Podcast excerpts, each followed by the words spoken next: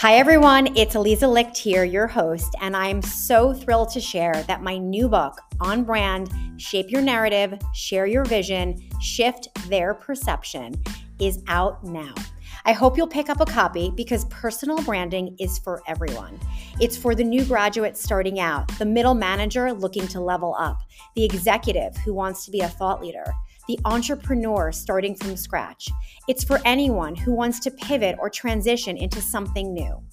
Because having a strong personal brand means that your name gets dropped in rooms you're not in, and that you're thought of for opportunities that other people haven't even heard of yet. So pick up a copy, and I can't wait to hear what you think.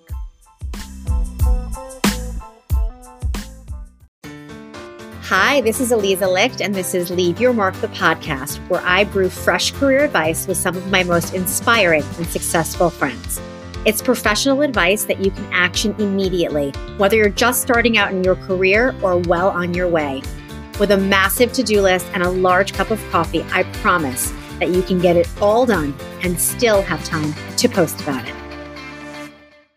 Well, this is an exciting episode for me personally, because for me too, turning the tables on myself with my dear friend, Alix Strauss, who is a lifestyle and trend journalist and a New York Times contributor and a four-time bestselling author. Alix, welcome to Leave Your Mark, and thank you for interviewing me today.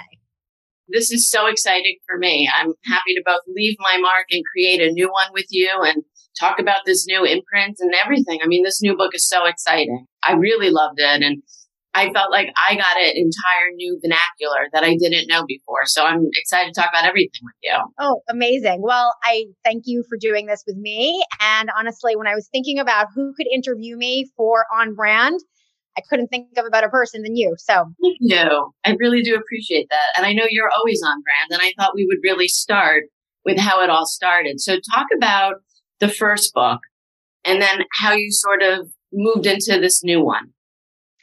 My background was fashion P R. I was a corporate executive. And I never thought I would write a book. That was never a goal. I didn't think about writing a book, but I was pretty verbose as the former social media personality, D K N Y P R girl, back in the day. In the early days of Twitter, when fashion brands were not really on there. And I loved writing. I started a blog at that time, and I was approached to write a book. And my editor at the time, Amanda Englander, gave me carte blanche. And I thought, you know what? If I'm going to do this, I want it to be a career mentorship. So Leave Your Mark, Land Your Dream Job, Kill It in Your Career, Rock Social Media was really the story of my own career journey. Think like Devil Wears Prada meets career advice. And it really was geared toward more college age, rising, aspiring professionals, and certainly after college too. But in my mind, it was really going to be that first education that no one ever teaches you in college. So that was Leave Your Mark. These books are so important because I think there's this huge gap. And I think as you continue to expand your repertoire into all these different books that you're creating, you're really expanding in education. So I, I guess you took that, you know, the Leave Your Mark and then created the second book. Well, it's interesting because On Brand, Shape Your Narrative, Share Your Vision, Shift Their Perception was kind of born from my exit as D K N Y P R girl and as a former fashion publicist. And that is how On Brand kicks off. Essentially, when I was still at Donna Karan and I had created this social media personality, which really was one of the first examples of a fashion influencer that we all knew of, even though we didn't know that word at the time, right. It became huge, huge. And it was, you know, inspired by Gossip Girl. It was anonymous for two years. When the news broke that there was a person behind the Twitter handle, it was headlines. It generated over two hundred thirty million media impressions. And that led to Leave Your Mark. So when Leave Your Mark came out in May twenty fifteen, you know, I went on my press tour, and of course it's like very buzzy and you feel amazing. And then you kind of get that itch of like, well, what if I didn't have a corporate job anymore? What if I did something else? I had been there for seventeen years, so it felt like a good time. And without spoiling anything in On Brand, because there is a story behind it, I basically ended up deciding that I did need to leave for several reasons.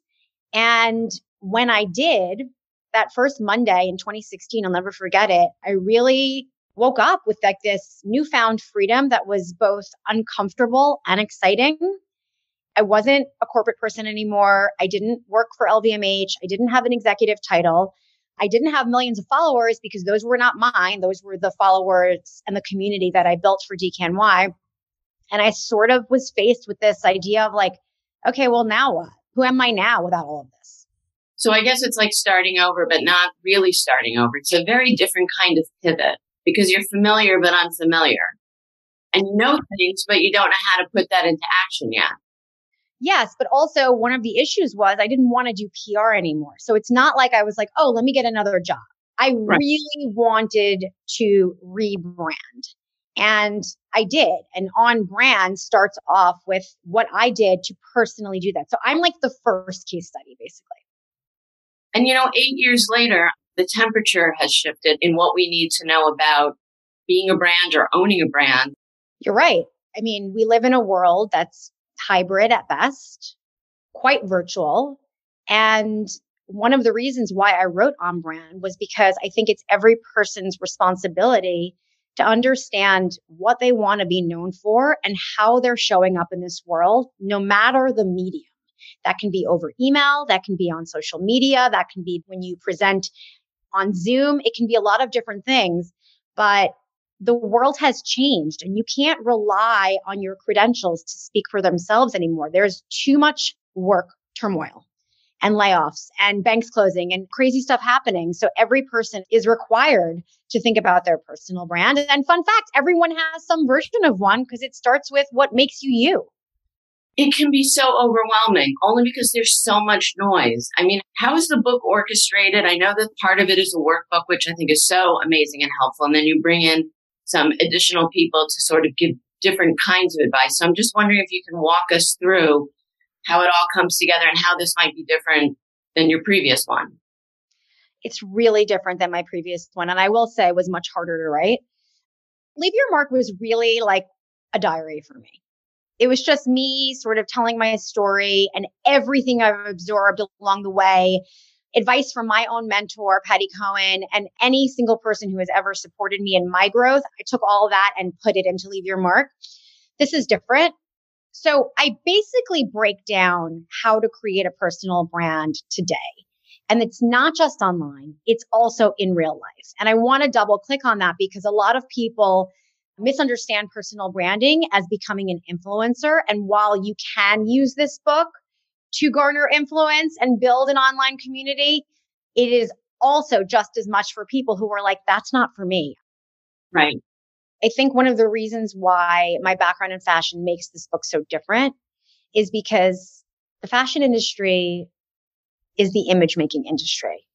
You know, back in the day, I started my career as an intern at Harper's Bazaar, and that was my first foray into understanding how influence is created, right? You know, early days, nineties print magazines at the height of fashion.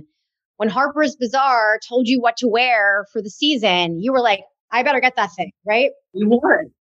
We live in a different world now, but I think the lesson's still the same in that there's a way to shape and craft this narrative and to be able to show up how you want others to see you. And I think at the back of the book, I have a whole chapter on zero fucks given branding, which is one of my favorite chapters because you can have a strong personal brand and be an incredible marketer and not be liked. You can have just as many haters as you do lovers. And I think Anna Delvey, Anna Sorokin is a great example of someone who chose to market herself in a certain way to come off as an it girl, as a German heiress, for people to think she is super connected in fashion and art.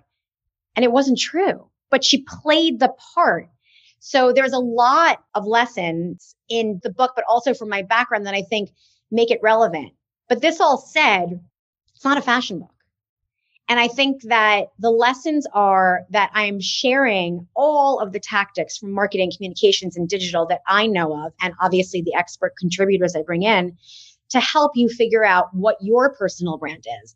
But I don't care if you work in banking, you're a teacher, you're a cashier at the supermarket, it doesn't matter. My premise here is I don't care what you do or what stage you're at.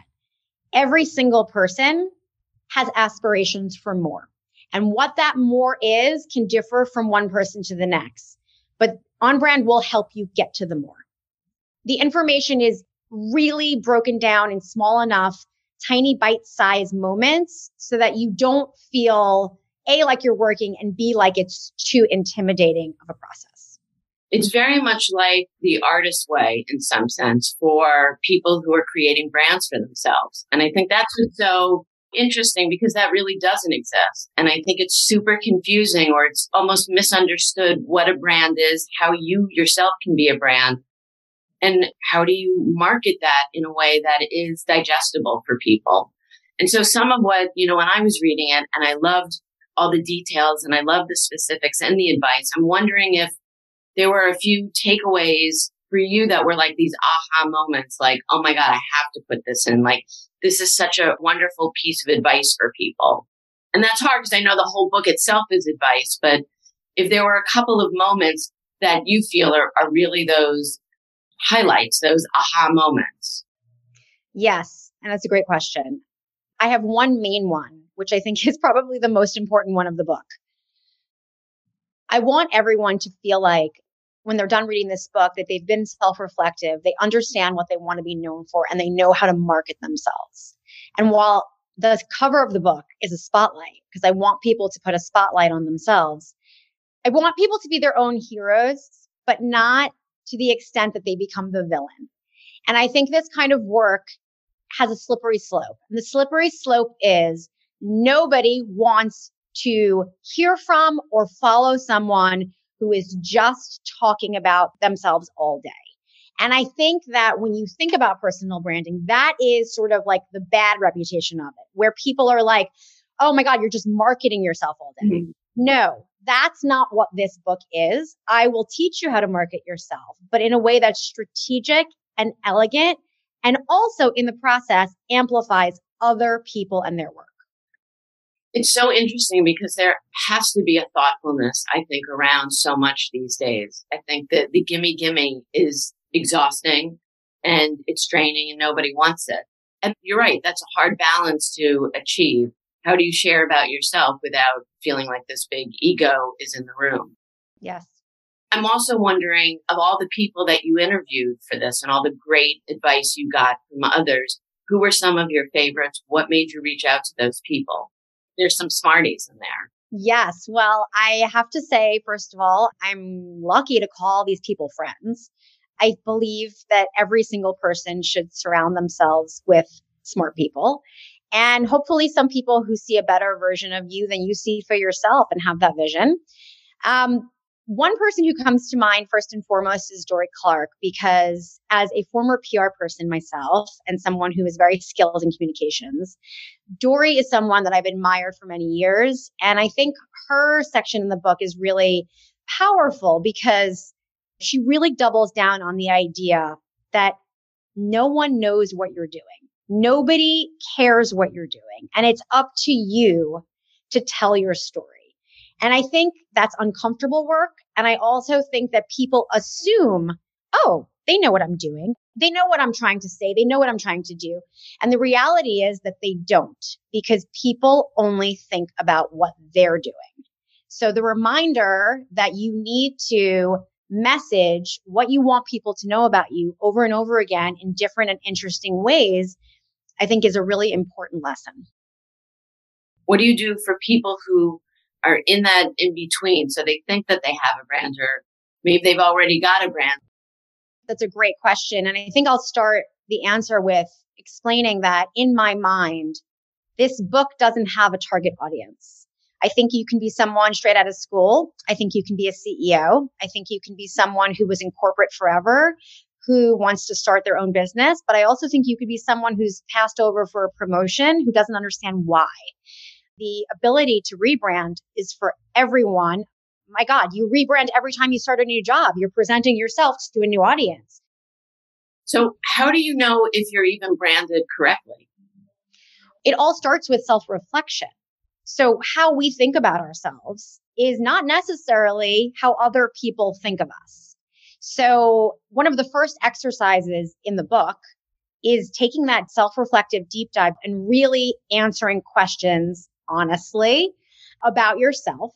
And then I walk you through how to create a survey for the people in your network that you trust and whose opinions you care about to actually answer the same questions about you so you can see if the two sides marry. Because a strong personal brand is really going to be the marriage of self-reflection and public perception.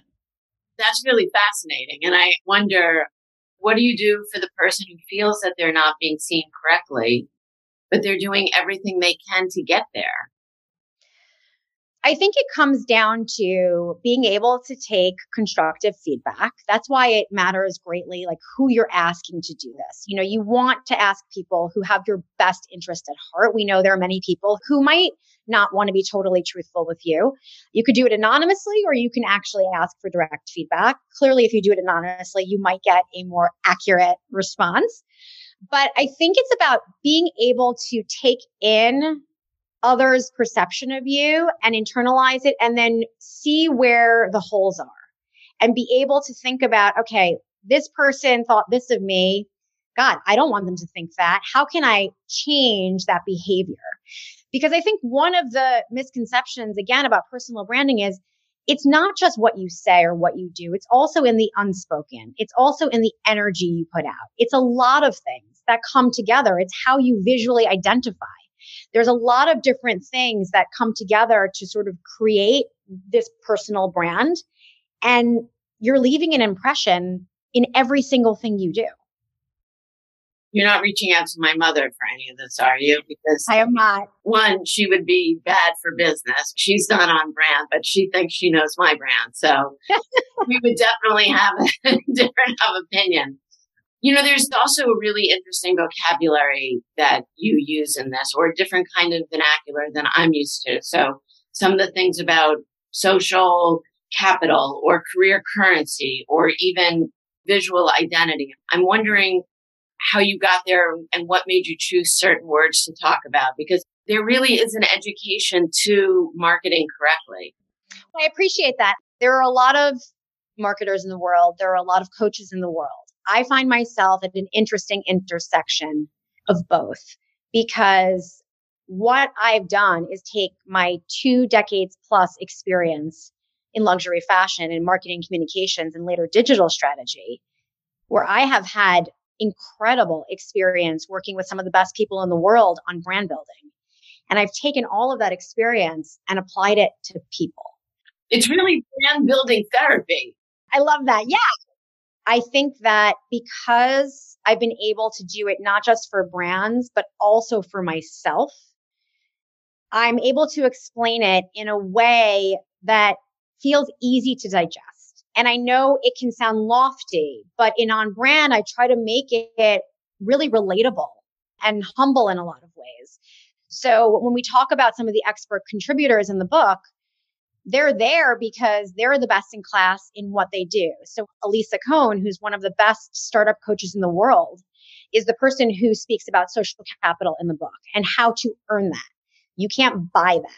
What does it mean? It means that you have established yourself with a reputation that you're good to work with, that you're reliable, that you're dependable, that you're going to deliver what you say you will, or you're going to do something really quickly and people know that they can count on you in a pinch.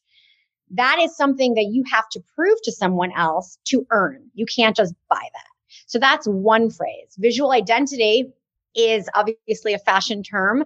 Uh, Elizabeth Holmes, who is a journalist, a brilliant writer, and also has many thoughts on royal style, is someone who I discuss visual identity with in the book. And we go through royal fashion and how every single thing they choose to wear is strategic, and why the shapes matter and the color matters, and how you can choose something signature. Like I always have a red lip, right? That's my visual identity, or red nails. Lynn Paolo, who is the most brilliant costumer I think in the world, who's done everything from The West Wing to Little Fires Everywhere to Scandal. I mean, she's got a million shows. She works a lot with Shonda Rhimes. she and I go through her thought process for how she creates characters and uses fashion to create that identity. So there's a lot in this book that people can take away from. So even if every single thing is not for you, there's going to be a lot that is. You had said that it was harder to write, or it was more difficult than you thought. Was it because it was for structure? It was because the world had changed so much? Was it because you yourself had changed? Yeah, I think I'm older. First of all, with Leave Your Mark, like, ignorance is bliss. You're kind of like a newbie, beginner's luck. I think this was harder because I wanted it to not be just about me, but equally, I wanted it to not be dry. And I wanted to bring in really dynamic people who have a lot to say about whatever their subject expertise is. And I think structurally, I wanted it to feel like something that wasn't overwhelming to the reader. So there was a lot of work that went into figuring that out. In structuring the book and in interviewing all these people and looking at how things have shifted and what the word branding itself means, what was the biggest surprise? Well, you know, having as much experience as I do, a lot of this is gut intuitive. Mm-hmm. And I certainly have worked for a very long time to have a really decisive thought process for what's on brand. That's why the title is On Brand, because I can look at something and be like, that's on brand for that person, or that's not on brand. Like, it, it is a quick pendulum yes, no. So in taking all of that experience, when I needed to rebrand myself and think about, okay, what do I want to be known for now? And how am I going to get there? It was intuitive to me. But in writing this book, I had to reverse engineer all of that, right? So I didn't do a Venn diagram when I was thinking about rebranding myself. However, when I went through this process of writing, I was like, okay, what would I tell someone else? I would say, start with a Venn diagram so you can understand how you're showing up right now. What are the different pockets of themes that you either work in or speak about or message on social media, and finding that middle space of how the two sides connect to each other. When I did these exercises, because I did every single one that I was prescribing, I was amazed at how incredibly on brand I was for myself. That's really interesting. Yeah. So it's like I didn't do it going forward through my journey, but I did it on the way back to reverse it, to make sure that I was thinking correctly in advising everybody else. So that was surprising. Do you think someone can still get something out of it if they're not computer savvy or they're not on social media as much? Yes. And I purposely wrote this book to be even-handed between the don'ts, like I will never do social media, and the people who do. So if you are a human in this world, you are making an impression. You are making an impression if you show up at a meeting. You're making an impression over email. You're making an impression if you decide you would like to have a website or a portfolio or a resume. My one thing for the people who are anti-social media, I really believe you must have a LinkedIn presence. And why do you need to have a LinkedIn presence? You need to be findable. People need to be able to find you. Even if you're nowhere else, be there so people can find you. I think, too, at least for a journalistic point of view, if we can't find you, it puts up all these flags. Like, is that a real person? Did yeah. pull one over on me? It's like your driver's license. You yes. know, it's proof of verification. Yes, totally. I think those things are important, whether you're working on, you know, taking over the world or just at least proving that you are who you say you are. I think that's very smart and definitely accurate. But I also think that, you know, just to go back to your initial question, that's the reason I have a whole chapter on executive presence and how you're showing up in a room. And do you have weight in a meeting? Do people feel like your contributions are positive or negative? Or do you leave no impression at all, which, by the way, is a negative? So, you know, how do you build authentic relationships? Susan McPherson, who is the queen of that, who wrote The Lost Art of Connecting, is my expert contributor there. We talk about what does it mean to build authentic relationships today? Or how do you send a cold pitch? How do you ask for a warm intro? All of these things have nothing to do with social media. You know, in talking about if you're not the most savvy technically, you know, how do you maneuver? But what kind of advice do you give the people who are really savvy in this and really are navigating this extraordinary landscape? Well, I think that we can't deny the power of a social presence. I mean, I wouldn't have either of my books if I didn't have a social presence. They are both results of what I do on social media. So in On Brand, as much as it is for people who don't want to do that, it is equally as much for people who do, but maybe don't know how to. So I dive into the, what I call the digital playground and explain very simply kind of like what your menu options are, what you can plan. And then we go through in a really tactical and easy way how to think about a content strategy, how to think about identifying what you want to be known for and how do you convey that on social media. How do you think not just about what your content looks like or what you're talking about, but how your brand voice is showing up. So for example, like a company that says I would be weird, right? A company would say we. So thinking about all of those tactics is also a part in this book. So people can sort of cherry pick what they want to take away from it. And maybe they're not going to do it on social in the way that I did, but maybe they'll choose one platform where they're like, you know what? Let me try this. You know, I have a small business. I'm launching a small business, or I want to sort of raise my profile. Or maybe people who are, you know, further along in their career who want to be considered for board seats. These are the ways that you can be considered for opportunities like that. You have to make a name for yourself to be considered for a board seat. It's something that's always stuck with me that you only have one chance to make a first impression. But yes. We don't really talk about how do you fix that first impression if it's not so good? If you've already aced it, rock on. But is there advice for having to fix that first impression that may not have been so good? Well, fun fact, your first impression is made within the first seven seconds of meeting someone. That's what the data says. Interesting. Not going to give you a lot of time to make a good impression.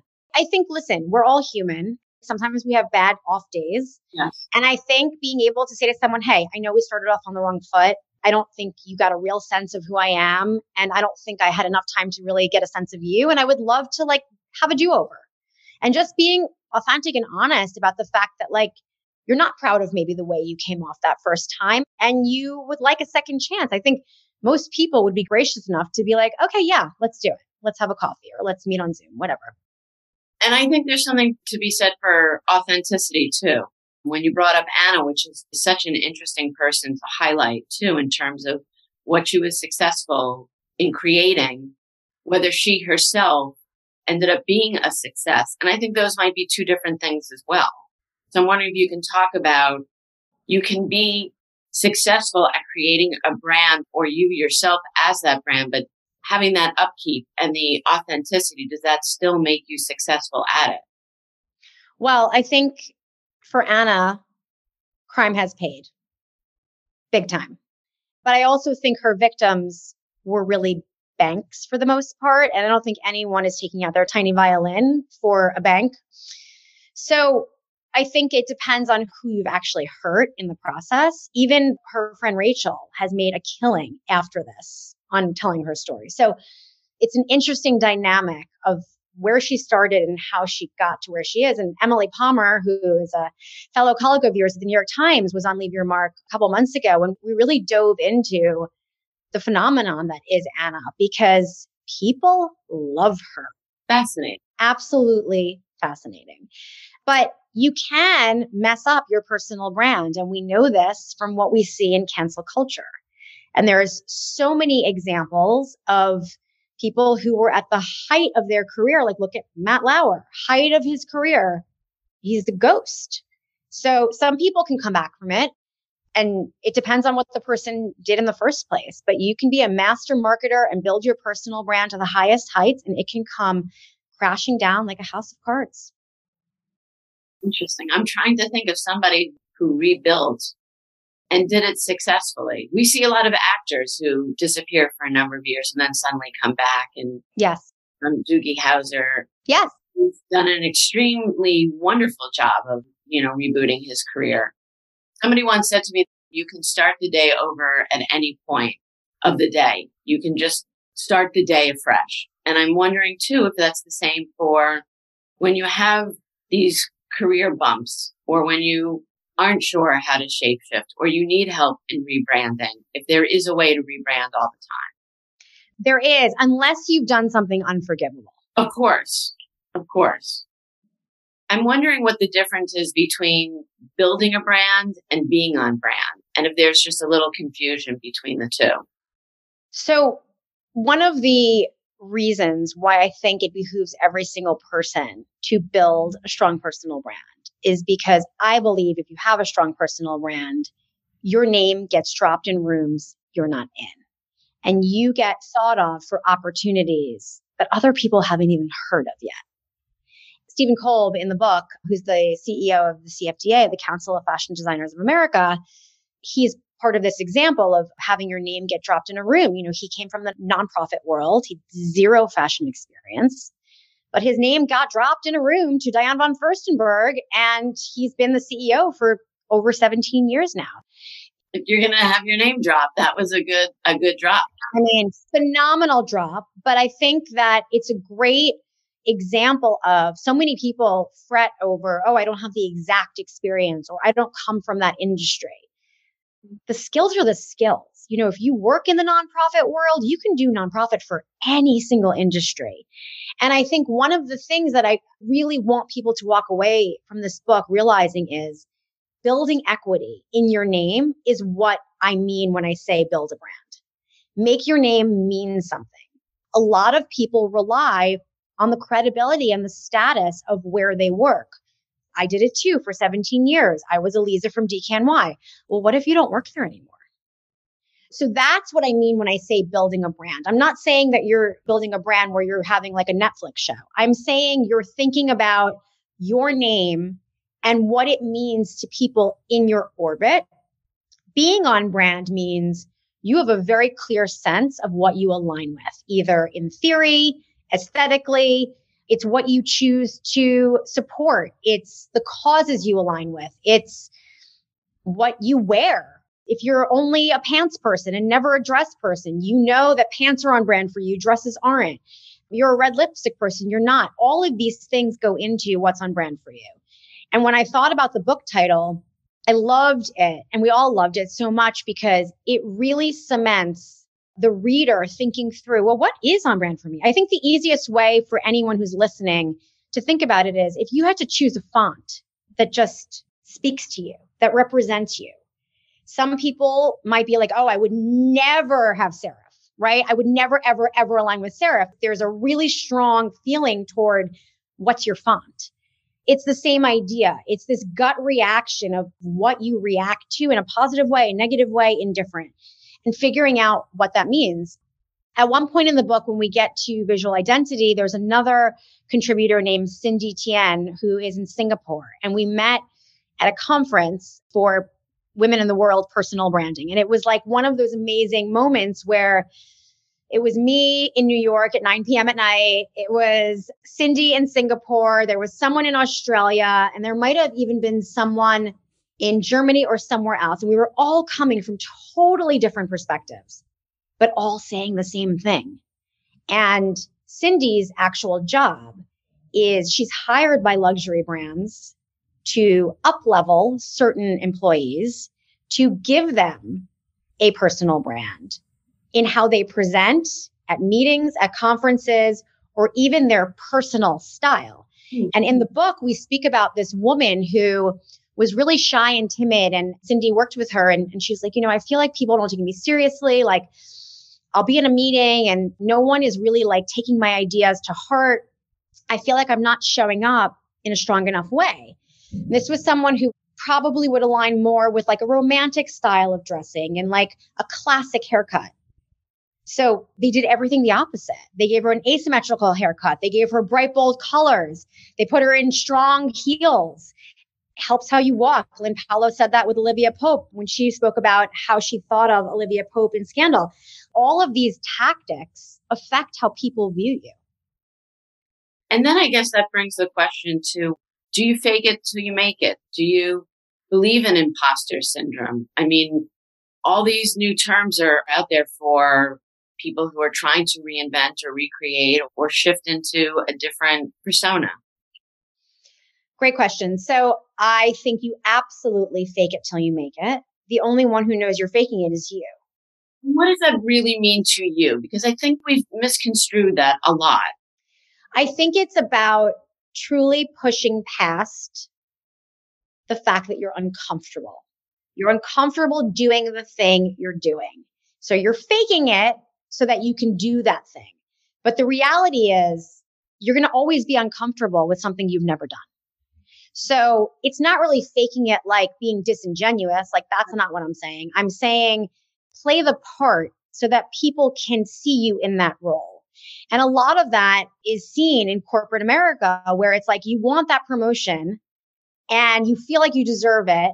No one sees it yet, but like start acting like you have that seniority, that you're stepping up, that you're managing up in your role. And then other people will see you that way. Eventually, the reality catches up with your vision.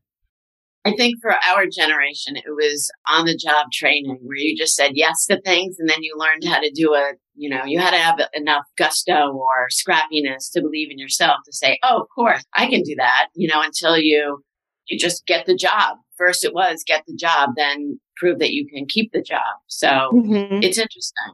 Yeah. It's constantly shape-shifting. And I think the words shift around too, which, you know, as a wordsmith or someone who's constantly fascinated by the new vernacular or the, the new career slang, that you've taken all these words and, and really created not only a landscape for them, but really helped the reader digest them and understand them differently than maybe how they did before as well. I think that's part of it. How do you figure out who you are and what you're striving for if you don't understand this new landscape? Well, thank you for that. You know, going back to your earlier question about even imposter syndrome as a vernacular, if you're in the room, you belong there. I think it's really important. Or if someone opens the door for you, even if you're super uncomfortable, walk through it. I think that every single person forgets that we all struggle with that. We all struggle with being uncomfortable and feeling like, oh God, do I have enough skills to do that? Am I the smartest person here? Should I be the person doing that? One of the questions that I think is the most important probably to ask yourself is, well, why not me? Why not me? I mean, that happened with my podcast. I got turned down from every single production company, like fifteen of them. I could have easily been like, okay, well, you know, they're the experts. Maybe I just, I shouldn't do one. And then I was like, well, why not me? And I Googled it and I did it. So I think it's how we speak to ourselves is what's most important. Yes, but now you're also talking about tenacity. I mean, I think that's part of our branding is tenacity or resiliency. And I think there are people who would have said, thirty people have said, no, maybe I should try something else. Yep. So I think there's a huge part that goes with believing in yourself and, and why not me? Yeah. Or even if you really don't believe in yourself, what's the worst thing that can happen? Nobody listens. Okay. You know, Meredith Fineman is another contributor in the book, and she wrote Brag Better. And the audience for Brag Better is what she calls the qualified quiet.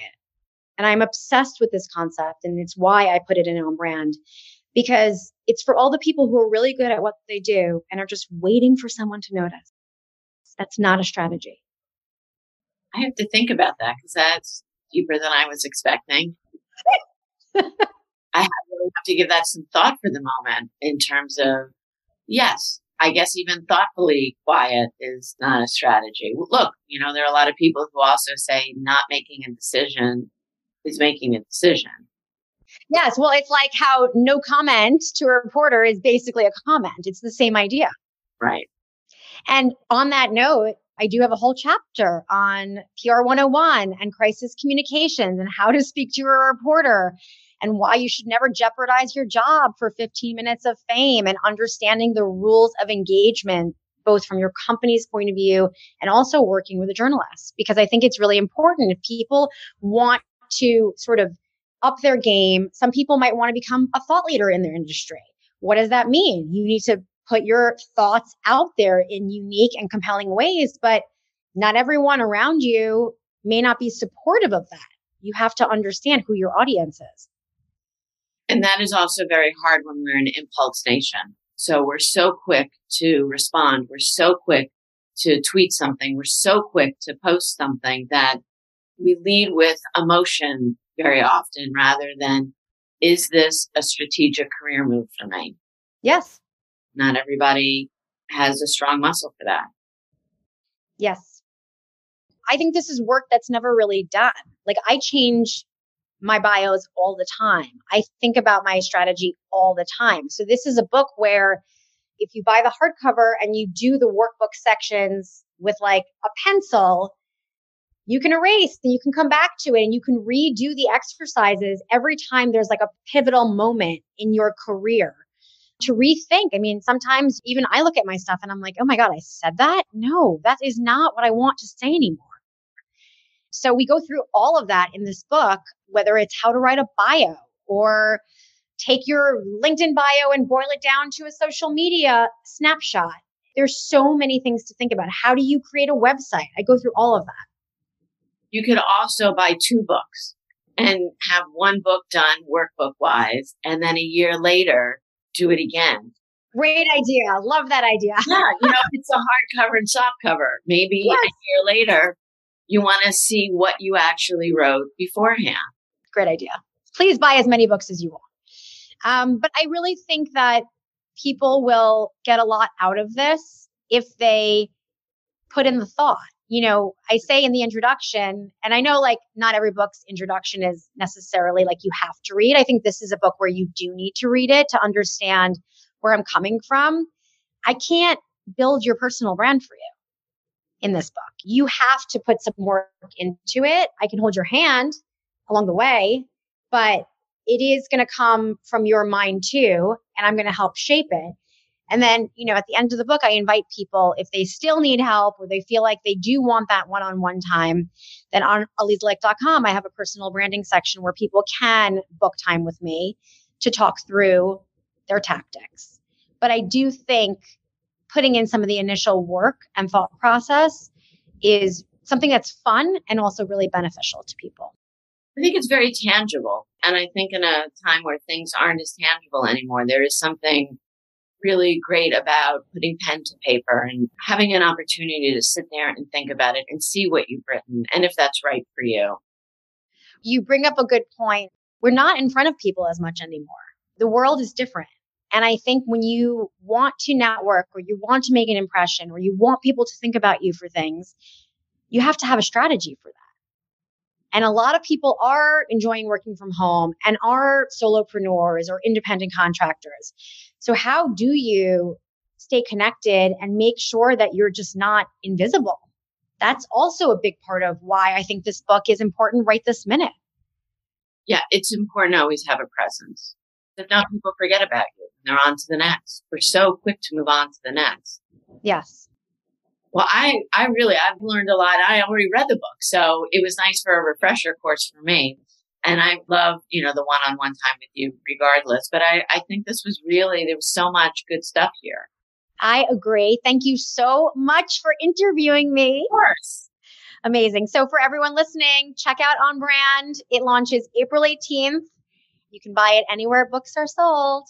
Thanks, Alix. Thank you. See ya. Thanks so much for listening to Leave Your Mark, the podcast. If you want more career advice, be sure to pick up a copy of my best-selling book, Leave Your Mark. If you're on Instagram, make sure to follow at Leave Your Mark Podcast to stay up with the latest episodes. And of course, say hi to me at Aliza Licht X O. If you're on Twitter, definitely reach out at Aliza Licht. I would love to hear from you. If you want to subscribe to my newsletter or attend a future virtual mentoring event, go to aliza licht dot com for more information. And just remember this, if change doesn't hurt a little, it's not change. Keep on rocking.